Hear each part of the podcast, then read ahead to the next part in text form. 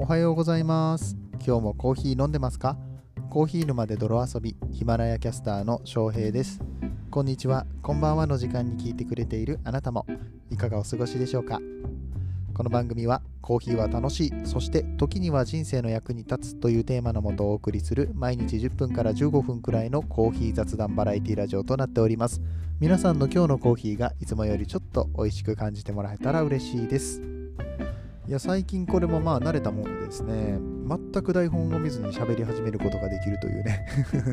いやすごいな。言うて僕何も記念とかやらなかったけどうちの番組200回を超えてまして、うん、まあなかなか半年以上やってんのか。いや、すごいですね。継続できるっていうのはもうなんか、うん、あの半分呪われてんのかなって思ってる時もあるんですけどね、え、こうやって毎日配信できるっていうのはまあ楽しいことでございますし、皆さんのおかげであるというところですね。えー、と言って、あ、そっかそっか、今日は2月の25日木曜日でございまして、毎週木曜日はスローバックサースデーということで、ハッシュタグ TBT 歴史のコーナーというのをやらせていただいております。コーヒーの歴史だったりとか、あとはまあちょっと昔話的なね、話ができたらいいななんて思ってやっております。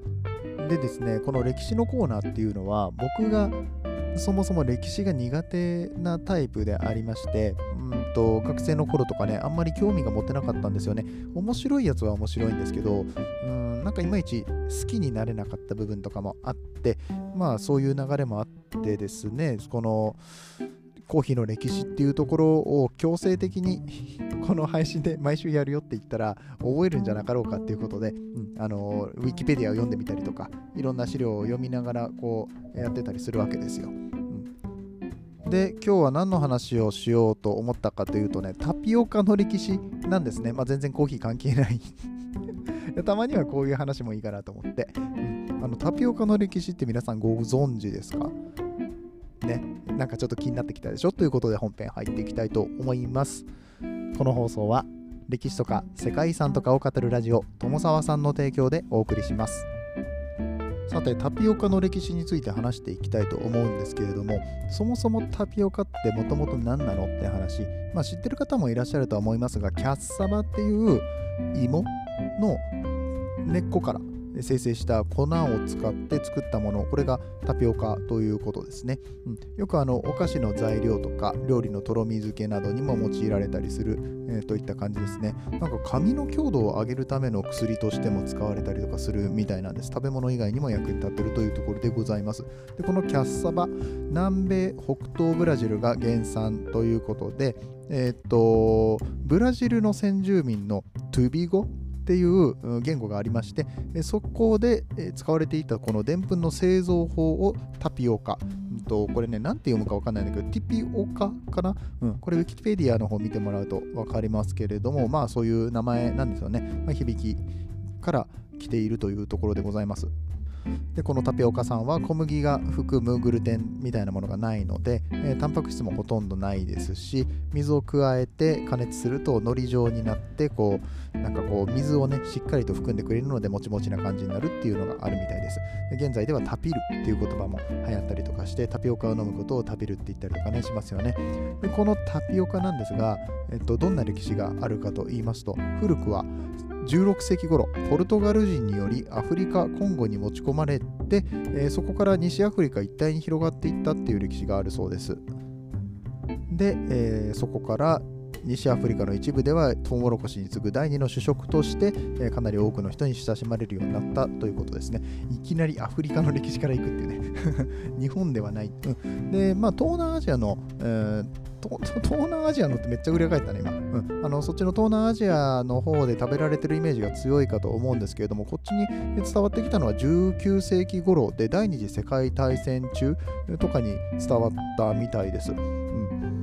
でそこからまあ東南アジアでも親しみを持って食べられるようになった結果タピオカティーというものが生まれたわけですね。これはあのアフリカの発祥ではなくて皆さんご存知の通り台湾が発祥となっております。で当初はこのタピオカティーっていうのは台湾でもあんまり人気はなかったみたいなんですけども徐々にメニューとして人気が出てきて、うんとまあ、出始めから10年ぐらいしたらもう国民の飲料の一つとしてめちゃめちゃ認められるようになったっていうそういった経緯があったそうです。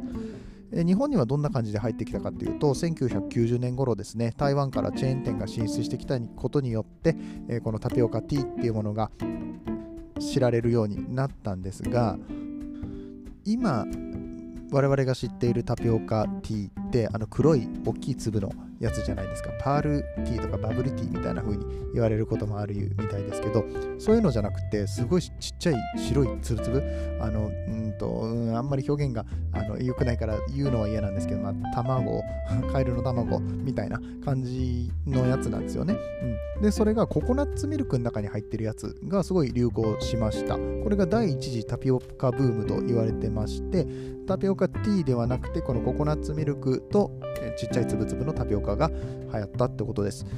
今でも中華料理屋さんとかに行くとちょっとデザートで出てきたりとかすることもありますね。サービスデザートとかで。でこれ僕ね美味しくて好きなんですけどね、うん、タピオカティーが出てきてからなかなかあんまり見なくなった。いやもっと前から見ないか、うん、この第一次ブームが去った後はあんまり見なくなったのかなって思ってますけどこれなかなか美味しいんですよ、うん。まあ、家で作るとね鍋がベタベタになっちゃうんで僕はあんまり作んないですけれどもうーんと食べたことない人はねぜひ食べていただきたい。ココナッツミルク自体も美味しいですしね、まあ、すごく合うっていうところでございます。まあまあそれは置いておいてあのいよいよ皆さんが大好きな 皆さんが大好きなのかどうかわかんないけどコーヒー好きな人でタピオカどうなんでしょうねその辺って。僕は好きですけどタピオカ自体がこうもちもちしていたりだとか硬いやつがあったりとかお店によって全然違うのでね。あまあまあ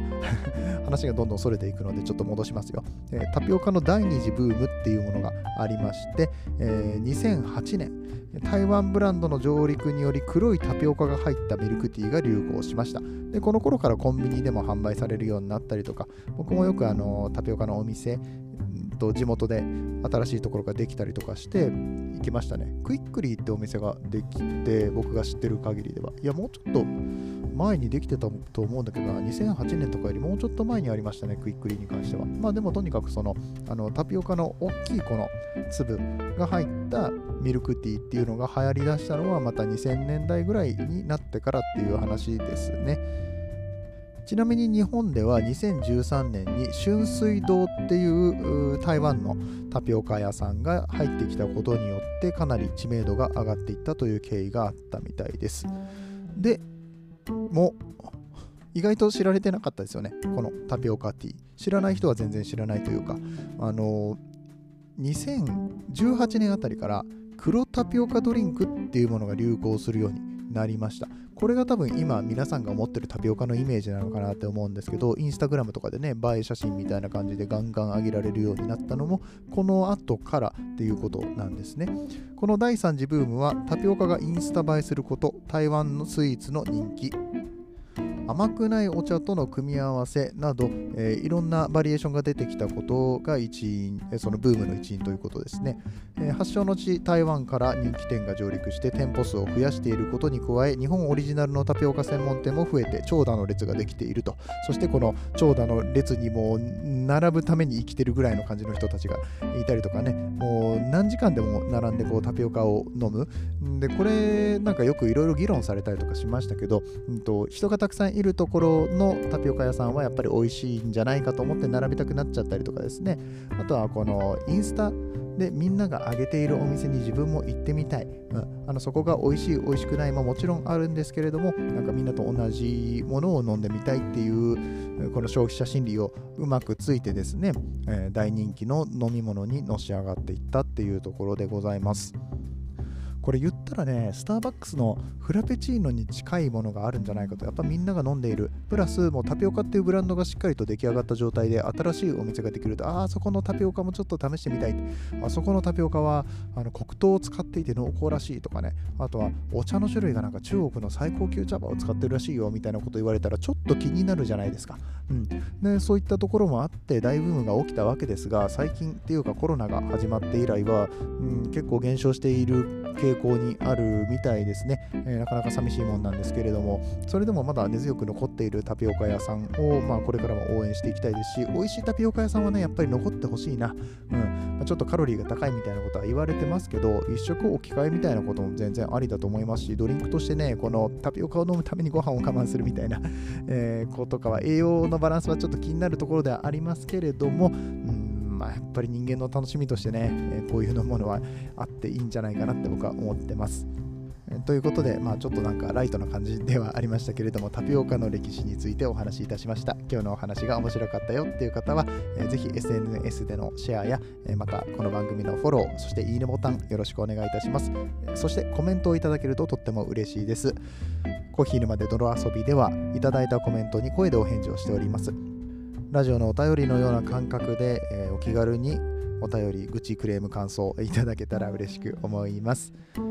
前回の放送にいただいたコメントを返事していきます、えー、昨日ですね、コメント返し大会ということで、3日分ほどコメントが溜まってしまいましたので、ちょっとまとめてお返事をさせていただきました。ボリュームが大きかったんでね、もうコーヒーの話関係なく、お返事だけで1本取れるっていうね、大人気番組となっております。このコーヒー沼で泥遊び。はい、本日はどれぐらいコメントが来ているのでしょうかと。はい、えー、まずは応援系ブロガーの頭の中友沢さんからいただきましてありがとうございます。大会、はい、そうですよ、コメント返し大会でございました。私も溜まっているのでコメント返し大会やろうと、えー、友沢さんもね、もう人気番組になってますからね、あの応援系ブロガーの頭の中っていう番組が、えっと、ちょっと前にヒマラヤのおすすめの番組にも取り上げられたりとかしてですね、いろんな方からコメントをいただいております。まあ、ぶっちゃけ僕の10倍ぐらいコメントもらってると思うんですけど。ね、大変ですよね、コメント返し、なかなかね、え、声でそれでもお返事を返すっていう、え、その友沢さんのあのリスナーを大事にする姿勢ね、僕も見習っていきたいと思います。はい、ありがとうございました。続きまして、K さんありがとうございます。花粉はひどいですね。いや、ほんまに今年花粉やばいですよ、もう。えー、今年はくしゃみで体力不足気味と。僕もそんな感じでね、今日なんかお昼めっちゃ寝ちゃいました。朝晩と犬の散歩に行くんですけど、夜の花粉飛んでないであろう夜の時間に行っても、やっぱり調子悪くなるんですよね。帰ってきてめっちゃくしゃみが出たりとかして、うん、これなんとかならないもんかなと思ってますけど、なんとかならないんですよ。こんなに人類が努力して、いろいろとこう、薬とか開発したりとかしてるのにね、なかなか収まらないですよね。でちなみにコーヒーは花粉症を和らげる効果があるみたいです。ちょっとこの辺、また今度ね、ちゃんと調べて、えお話ししたいと思いますので、ぜひぜひお楽しみにということです。とりあえずね、あの飲んで効果が現れないかもしれないですけど、飲まなかったから症状が重くなったっていうのも嫌なんでね、ひたすら飲み続けていく次第でございます。まあ関係なく飲むんだけどね。はい、K さんコメントありがとうございました。えそして最後にコメントいただきましたプラネタリウムのココアちゃんです。わーい、コメント返しありがとうございました。アンドお疲れ様でした。ありがとうございます。ね、かわいいね、こういうコメントいただけると。ちょっと不安定ですが、こうしてインターネットで音声配信でつながることができて嬉しいです。僕も嬉しいです。うん、しばらく喋ってないもんね、ココアちゃんと。うん、どっかで、あのー、昔、スタンド FM で、え、コラボライブとかやらせてもらいましたけれども、クラブハウスでもね、お話できたら嬉しいですよね。えちなみに中国、こちらでは花粉は飛んでいません。あ、そうなの ?30 度近いお天気な日が続いてアイスコーヒーが美味しく感じられますと。あ、それは素晴らしいですね。あ中国の、コーヒーチェーン、ラッキンコーヒーとかですかね。まあ、あの辺とかも僕行ってみたいなと思ってますけど、中国のコーヒー事情も気になるところですよね。そして花粉症がないっていうのはとってもいいなと、羨ましいなと。うん、やっぱり日本、植林で杉が多いとか、ヒノキが多いとかいうこともかなり関係していたりとかしますけど、意外だな、中国はそういうのないんですね。えー、知らなかった。えということで、ココアちゃんコメントありがとうございました。本日も最後まで聞いていただきありがとうございます。番組の最後には、えー、最近サボり気味でしたけれども、カフェで使える英会話コーナーということで英語のフレーズを紹介しております。本日紹介するフレーズは Bubble tea is a popular drink in all over the world. Bubble tea is popular drink in all over the world ということで、えー、バブルティーこれがタピオカティーのことですね。世界中で人気のドリンクですよというフレーズにしてみましたけどまああのぶっちゃけ あの世界中回ったことがないのでとどれぐらいの国でね支持されてるかわからないんですけれども一応北米ではバブルティーとかブラックパールアイスティーとかいう言われ方をしてタピオカはタピオカなんですよ。あのどこの国に行ってもタピオカなんですけどこのタピオカティーに関してはバブルティーっていう言い方をしたりもしくはブラックパールアイスティーっていう言い方をしますので覚えておくといいかもしれませんなんかタピオカティーの話をしていたらだんだん飲みたくなってきましたね、うんたまにはちょっと行ってみようかな。もし皆さんのおすすめのタピオカティー屋さんとかがあれば教えていただけたら嬉しく思います。といったところで本日は終わっていきましょう。また明日の朝8時頃にお会いいたします。次はどの声とつながりますか？引き続きヒマラヤでお楽しみください。